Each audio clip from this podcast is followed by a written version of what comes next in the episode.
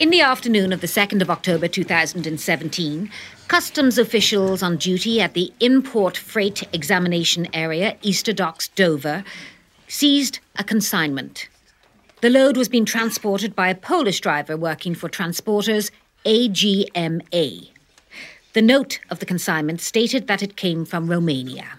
The driver said, "I loaded it at Ziegler." The load contained two large tarmac removal machines, which were examined that same evening by custom officials.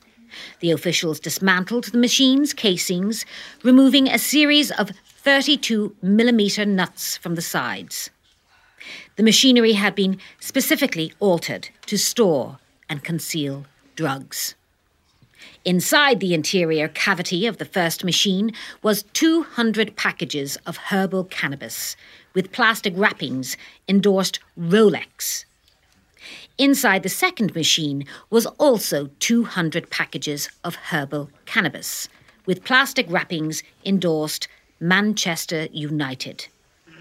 In addition, the second machine contained fifteen green blocks containing cocaine and endorsed fifty-four. The drugs were forensically tested and valuations have been provided. Two of the one kilogram packages of cocaine were tested and found to contain a total of two thousand twelve grams of cocaine at an average purity of seventy-five percent. As indicated, a representative wholesale value in the U K of the total fifteen kilograms of cocaine seized would be in the region of four hundred eighty thousand pounds. The potential street value of the cocaine seized is one million two hundred thousand pounds. A representative wholesale value in the U K of the total two hundred kilograms of cannabis seized is one million pounds. The street value of this cannabis is in the region of two million pounds. Also found inside the second machine was a black box magnetically attached to the inner wall containing a G P S tracking device. This had F one etched on it. A white Virgin SIM card was recovered from the side of the black box device. The industrial premises, identified as used by the relevant companies, were searched by N C A officers the day after the Dover seizure, on the third of October two thousand seventeen. Unit sixteen, or D W Development, at the Red Mill Trading Estate, Rigby Street, was found to have been leased to Daniel Canning since the sixteenth of February two thousand sixteen. sixteenth of February twenty sixteen. The date jumped out at me and told the true story of why Bomber Kavanagh had reached the very top of his criminal career. It showed that his operation was preparing for massive shipments from Europe just one day after the funeral of his brother-in-law, David Byrne, whose murder had unleashed a horrific backlash by the Kinahan mob against the rivals who tried to take them on.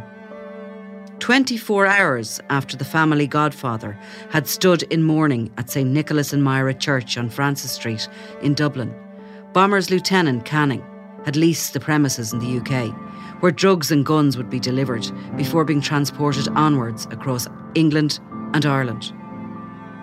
There were terrible times in Dublin.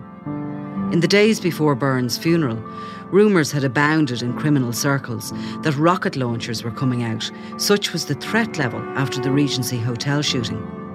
Eddie Hutch had already been swiftly assassinated in direct retaliation for that attack. Sniffer dogs were brought to the church, but Bomber and the Byrne family, they just weren't worried. Instead, they were planning a grotesque spectacle designed to strike terror into the nation and to show their enemies just who they had messed with.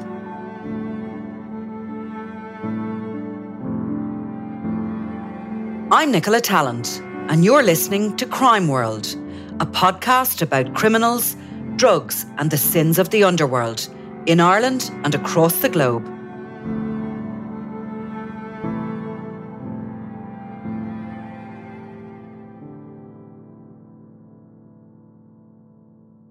David Byrne was the baby of the family, an adored madcap who friends said was the life and soul of a party.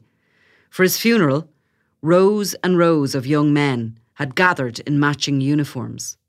Black suits, pale blue shirts and black ties. The colours of the Kinahan mob, specially purchased for that occasion. They formed ordered lines behind the morning party. Lavish floral tributes designed as fast cars, bottles of vodka and boxing gloves were loaded onto three horse-drawn carts. Eleven stretch limos had lined up outside the church, along with two hearses, while eight pallbearers carried the powder-blue coffin into the church, to the strains of a lone piper. Inside, the priest asked the congregation to remember Happy Harry and his back-flipping party piece. After the service, mourners walked down Francis Street, which had been shut for the occasion, and they were led to a nearby graveyard by members of the Chosen Few M C Biker Club.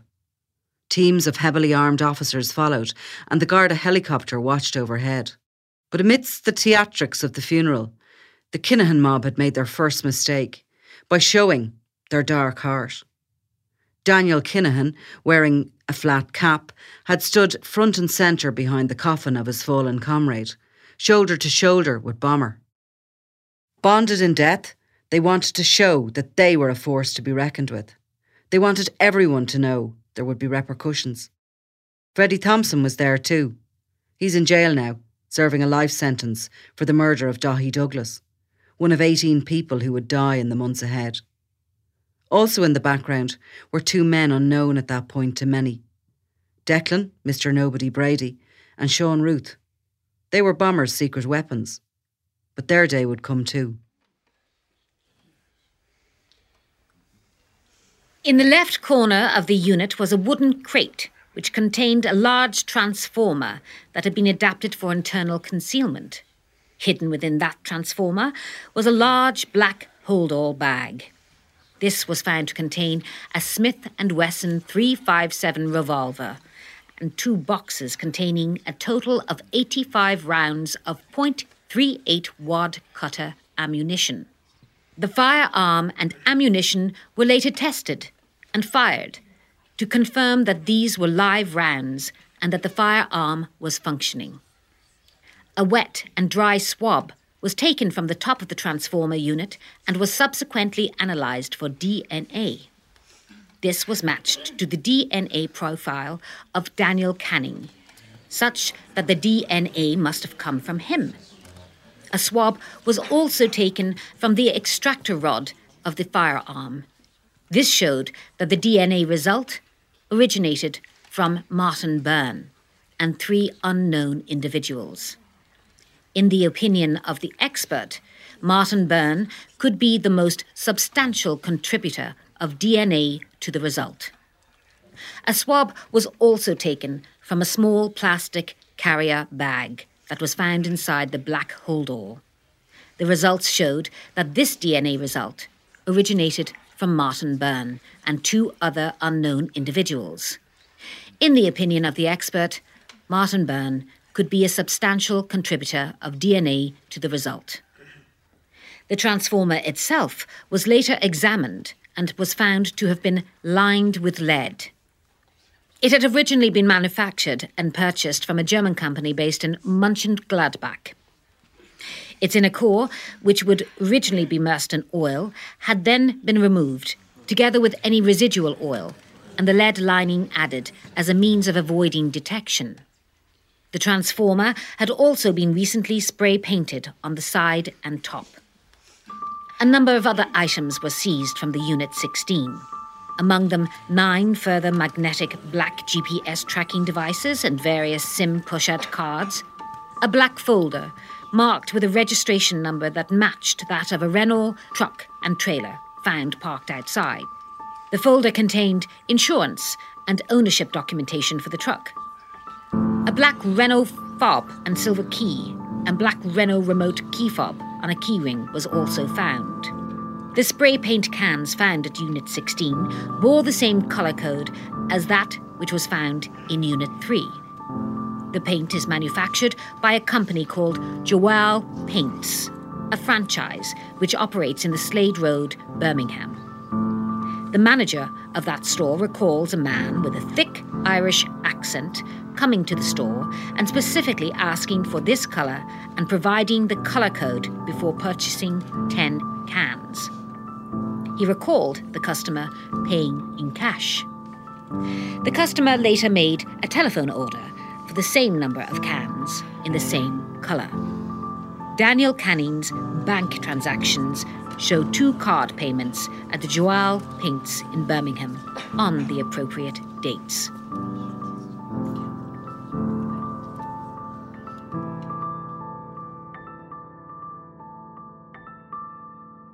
I flicked forward through Bundle A, the giant evidence file I had on the desk in front of me. I found surveillance details, pictures of drugs, guns, and the inside of the homes of Kavanagh and his co-accused. A copy had been handed to the trio in the dock, but theirs had to have the staples taken out first. The language, the methods, and the details of their enormous criminal empire were laid bare on those pages. A family tree-style poster with a picture of the infamous bomber at the top was included, with a line going downwards to Vickery, then further down to Canning, and across to the deceased Byrne and the unnamed Polish man, last pinged on a G P S tracker in Dublin, and to Nikolai Wall, described as the man who oversaw the drug operation on mainland Europe. There were there were elements of what they were doing that weren't awfully difficult to to to, to stick a label on them and what they and, and for us to unpick some of that activity where you know they'd use a slightly uh, a bogus name, but then they they they'd use a phone number and, a, and, a, and an account that we could link to them anyway. So there was, you know, yeah, there were things that we could we could start chasing down, and it's always different when you're overtly um, uh, following up the investigation after there's been some overt activity. You you can start being much more uh, uh, intrusive in places where you you know you might see somebody go on, on surveillance, but you might not have the confidence at that point because it's a covert investigation. Whether you want to go and speak to the people in the paint shop and show your hand at that stage, because you don't know whether they may have an ongoing relationship and they may tip them away that the the police have been in looking about uh, what you've been doing. So. The N C A had clearly left no stone unturned, and the evidence being read to the court was intricate and detailed. I heard about the purchase of the nuts and the bolts discovered during the searches, about the duct tapes, the rolls of polypropylene, and a RIPAC heat tool. Canning collected many of these items in person. Similar evidence was given about Unit three Modular Court at Enterprise Drive in Four Ashes, and at the homes of the accused, cash, mobile phones and more tracker devices were recovered. At the home of Gary Vickery in Shirley, the following items of note were seized. Substantial amounts of cash, including quantities of British notes and Scottish notes, as well as fifteen separate cash exhibits. The majority of cash was found hidden in bags in the built-in wardrobe of the master bedroom, comprising four wrapped bundles.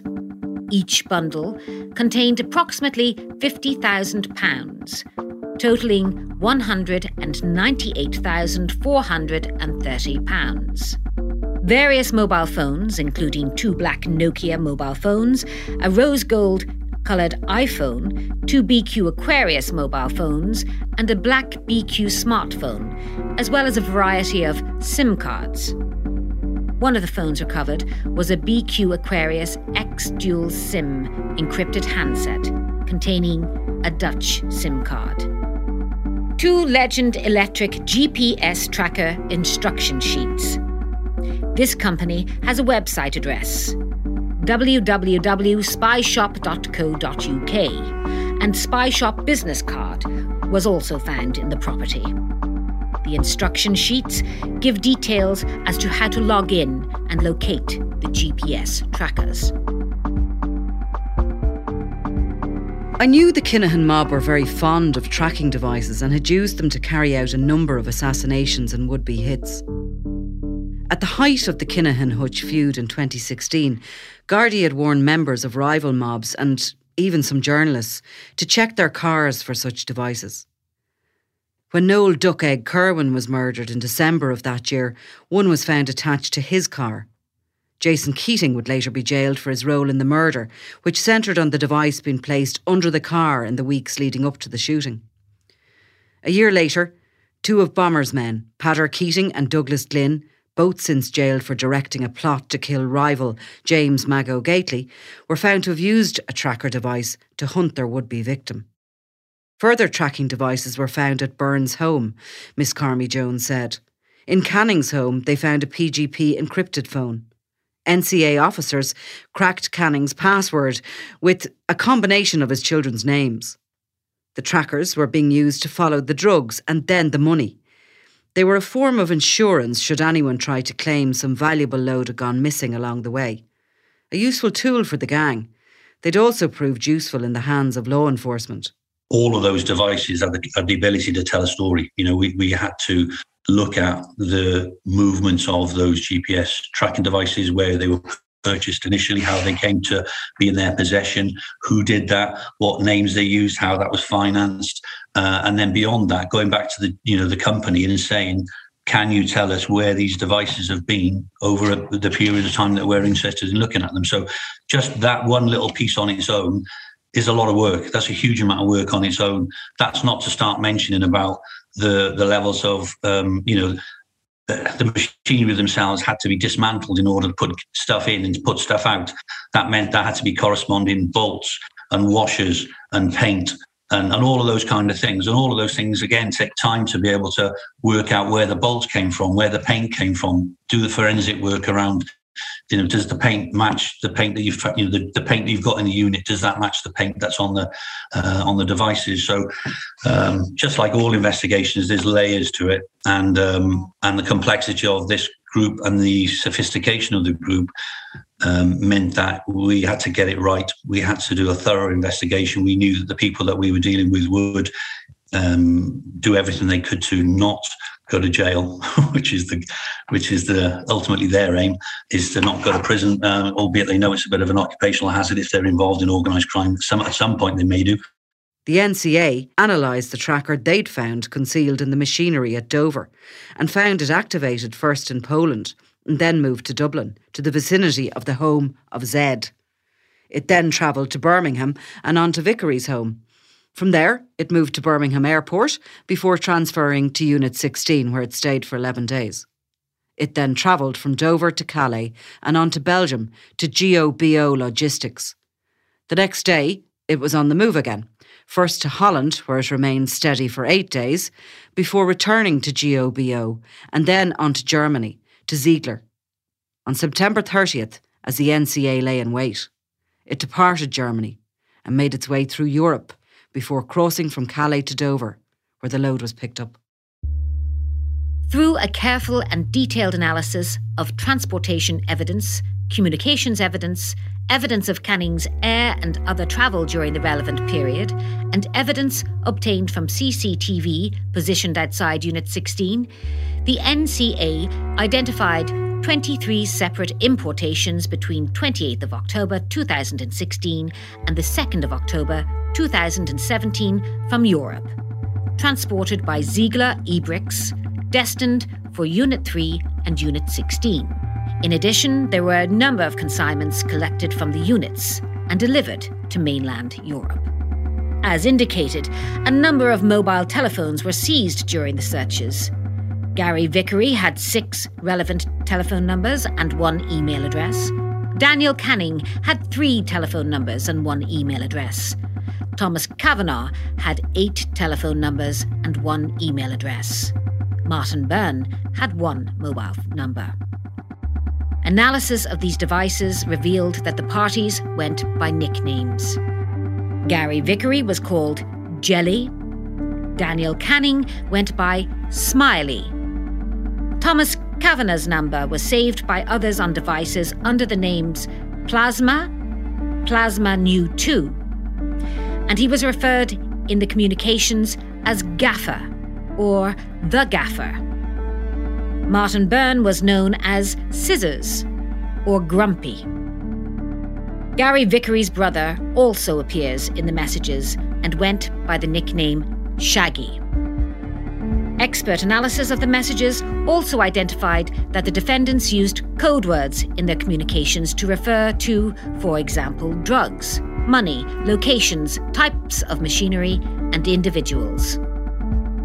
in respect of drugs. Jackets equaled packages of flowering head cannabis. Phones equaled kilogram blocks of cocaine. Ricky equaled cocaine. T N T equaled kilogram blocks of cocaine. Hillfigs equaled kilogram blocks of cocaine. Paper equaled cash. The hot equaled Spain. The flat equaled Netherlands. There was there was terminology which we uh, it's, it's not uncommon. It's, it's probably like um, accepted criminal language that, that we've learned over years that they they they employ. I mean, you've got to refer to it as something. Um, so they refer to it as that, you know. And it's kind of you know it's it's not uncommon to, to hear those terms really. The first shipment we are concerned with was sent from Ziegler to Far Logistics on the twenty-eighth of October. On the tenth of November, two thousand sixteen, Vickery appears to be in New York, as is evidence from the nature of the messages sent to his wife. That day, he sent her a WhatsApp message showing a photograph of a group of men, including himself and Kavanagh, gathering in apparent celebration with a message, "Ha ha, this is worth the money." The person in the foreground is Thomas Kavanagh. He then sent a further message saying that Vickery's brother had been told by the gaffer to calm down. I flicked forward to the picture in the file. I recognised James Jaws Byrne, the father of David, and Declan Brady, the man at the back of the funeral now known as Mister Nobody. Since Canning had taken the lease on the industrial premises, Bomber had plotted the complex import-export plan, set up the shadow companies and found time to kill. The dates detailed in the file were significant and gave a snapshot into his world. Following on from that event, there there is a series uh, of murders, well-publicised murders um, in Ireland. Um, some of those are people that w- would have had links to organised criminality themselves. But unfortunately, there's some innocent victims that have been caught up in this. Uh, and I think it's that disregard for you know, the wider public beyond um, criminals. I think there's that criminal code. You know, they they if if you're in that world, you sometimes expect to uh, to to be on the receiving end of violence, whether that ends up in somebody getting murdered or not. I don't, you know, that that's that's for uh, whatever the circumstances are. But when there's innocent people captured within that, um, I think that's when it when when it changes everything. By November, when he celebrated in New York, there were seven men dead in retaliation for the Regency attack.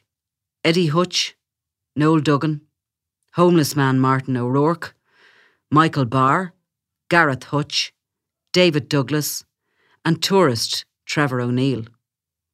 Of those, Bomber was understood to have had a direct role in the two, which were both cases of mistaken identity. Martin O'Rourke was due into rehab and hoping to start a new life when he was shot dead by a hapless hitman who made his escape on a bike after missing his actual target. The Kavanaghs were enjoying their annual August break on Mallorca when the same hitman was flown onto the island after Patter Keating had randomly spotted Jonathan Hutch arrive for a family holiday. The gunman, Glenn Clark, shot council worker Trevor O'Neill in front of his terrified wife and three children when he stumbled and Hutch escaped. Everybody talks about, I'm going to send some around to fill you in, I'm going to send some around to, um, you know, to, to, to cause violence at your home address. Um, as as the, the feud escalated in, in, in Ireland and, and and some of the fallout of that resulted in murders uh, in, in there uh, and in mainland Europe, you had a set of circumstances where somebody could almost like reference themselves in and, and really um, uh, add some significant weight to whatever threats they made by saying, well, look what's happened, you know, this is what we do, not not this is what we are going to do, this is actually happening.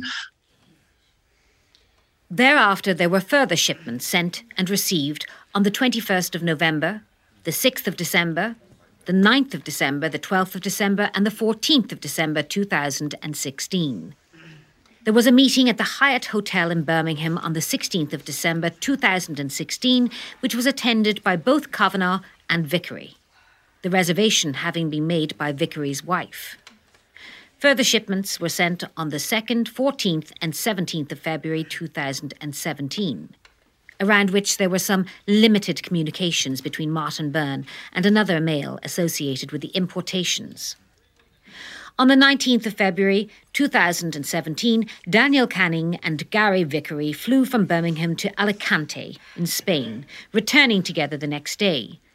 Between the twenty-first of February and the third of March, there were two further shipments. On the same date as the ninth shipment, the third of March two thousand seventeen, Jelly sent Smiley the following email. Can you remember what picture or stamp was on the phones we done in the hot? Smiley replied, I saw T N T on them.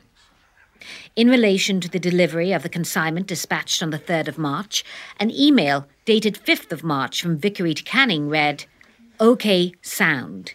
Make sure no barcodes on them, et cetera, but need some more smaller, but sturdy plain boxes, cos have to put one hundred twenty phones into them. The dates went on with a further shipment on March seventh, known as Shipment ten, which saw the group communicate about the hot, sisters and paper. Exchanges between Vickery and Canning referred to the gaffer on Shipment eleven, which took place on March twenty-first, with another following close behind on March twenty-second. In April, shipments thirteen, fourteen and fifteen were detailed, with further email and phone exchange. May twenty seventeen was represented by two further shipments, while Shipment eighteen made its way to the U K in July two thousand seventeen. And on August twenty-ninth, three items of machinery were dispatched from GOBO on behalf of Ziegler to R W D Development at Unit sixteen, deemed Shipment nineteen. Business was booming by then, and Vickery sent emails to Canning from Kavanagh containing instructions to rent something to take the jackets. The court heard how Vickery asked Kavanagh to buy Canning a drink for the times he went to Spain to sort the money, but he was told, he will be rewarded, mate, but just leave for now, not good time to be sorting money. Shipment twenty followed on September twelfth, but by then the warehouse was under surveillance. On the thirteenth of September two thousand seventeen, Canning flew back from Barcelona to Birmingham. On the fourteenth of September, at eight thirty-seven a m, C C T V footage shows Canning arriving at Unit sixteen in a silver Mercedes, which drops him off and then leaves. He unlocks the door and at approximately eleven twenty-seven a m is seen exiting Unit sixteen, driving a yellow forklift truck with nothing on it. A few minutes later, he is seen driving back to Unit sixteen, carrying a large wooden box crate, approximately five feet by five feet, on the yellow forklift truck. At eleven fifty-eight a m, another individual arrives at Unit sixteen, driving a Ford Focus car. The following exchange was obtained from the Canning BlackBerry at around the same time. Jelly knew. How ye's getting on. Smiley, loading last Benz. Shipment twenty-one arrived on September the eighteenth in the form of two items of machinery from Ziegler. On the same date, there was an email from Kavanagh to Vickery. Collect to Hearns and take paper out to give to lad. Hopefully then following week he be done his truck work and get going. Vickery forwarded the message to Canning. Later, Kavanagh wrote, just get him to say he's been told he not to move until all is in order, full stop. All supposed to be ready three weeks ago. Canning's in Barcelona, but from the exchanges, it's clear he is frustrated and cannot locate the person he's supposed to meet. Mostly Vickery passes messages on to Canning, but this time Kavanagh gets frustrated and contacts him directly. Preparation for the next shipment began almost immediately and Canning takes another flight to Barcelona. While it's not indicated to the court, it's clear he's delivering the cash and organising the shipments. In the early morning of the twenty-seventh of September twenty seventeen, Kavanagh and Canning corresponded directly by email, with Kavanagh asking, did you see lad? Canning reported back, both direct to Kavanagh and then to Vickery, and Kavanagh then praised him and gave him further instructions. Then there was a discussion with Vickery about quantities. It appeared Kavanagh wanted to know what was going on because again he corresponded with Canning directly with two question marks. Kavanagh, the court heard, then directs Canning as to his next step, saying Jelly would be on in a couple of hours and that he didn't want to disturb his beauty sleep. To which Canning replied, "Ha, I've had him up since seven." Further exchanges between Canning and Vickery, the court heard, reinforced the relationships between the parties, with Kavanagh being referred to at all times as the gaffer. On the twenty-eighth of September, the last shipment is being prepared, and there was a flurry of exchanges. One from Vickery to Canning read, "Think we're full steam now. Gaffer seems in great form." I, th- I was looking earlier on. There, there's actually thirty-three days of data um, that we relied on, um, which amounted to something like two thousand three hundred lines of information, and that thirty-three days is what we've built our case around for Thomas Kavanagh, albeit there was other evidence linking him to the wider seizure and the other importations, but his presence on messaging systems over that period of time and his reference as gaffer and the way in which they shared messaging between different devices, because it almost um, Uh, painted the picture for us around the hierarchy. One of the things within any criminal conspiracy is you want to be able to demonstrate what the hierarchy of the group is. Um, but they did that for us. Um, they did that for us on the devices that we'd recovered.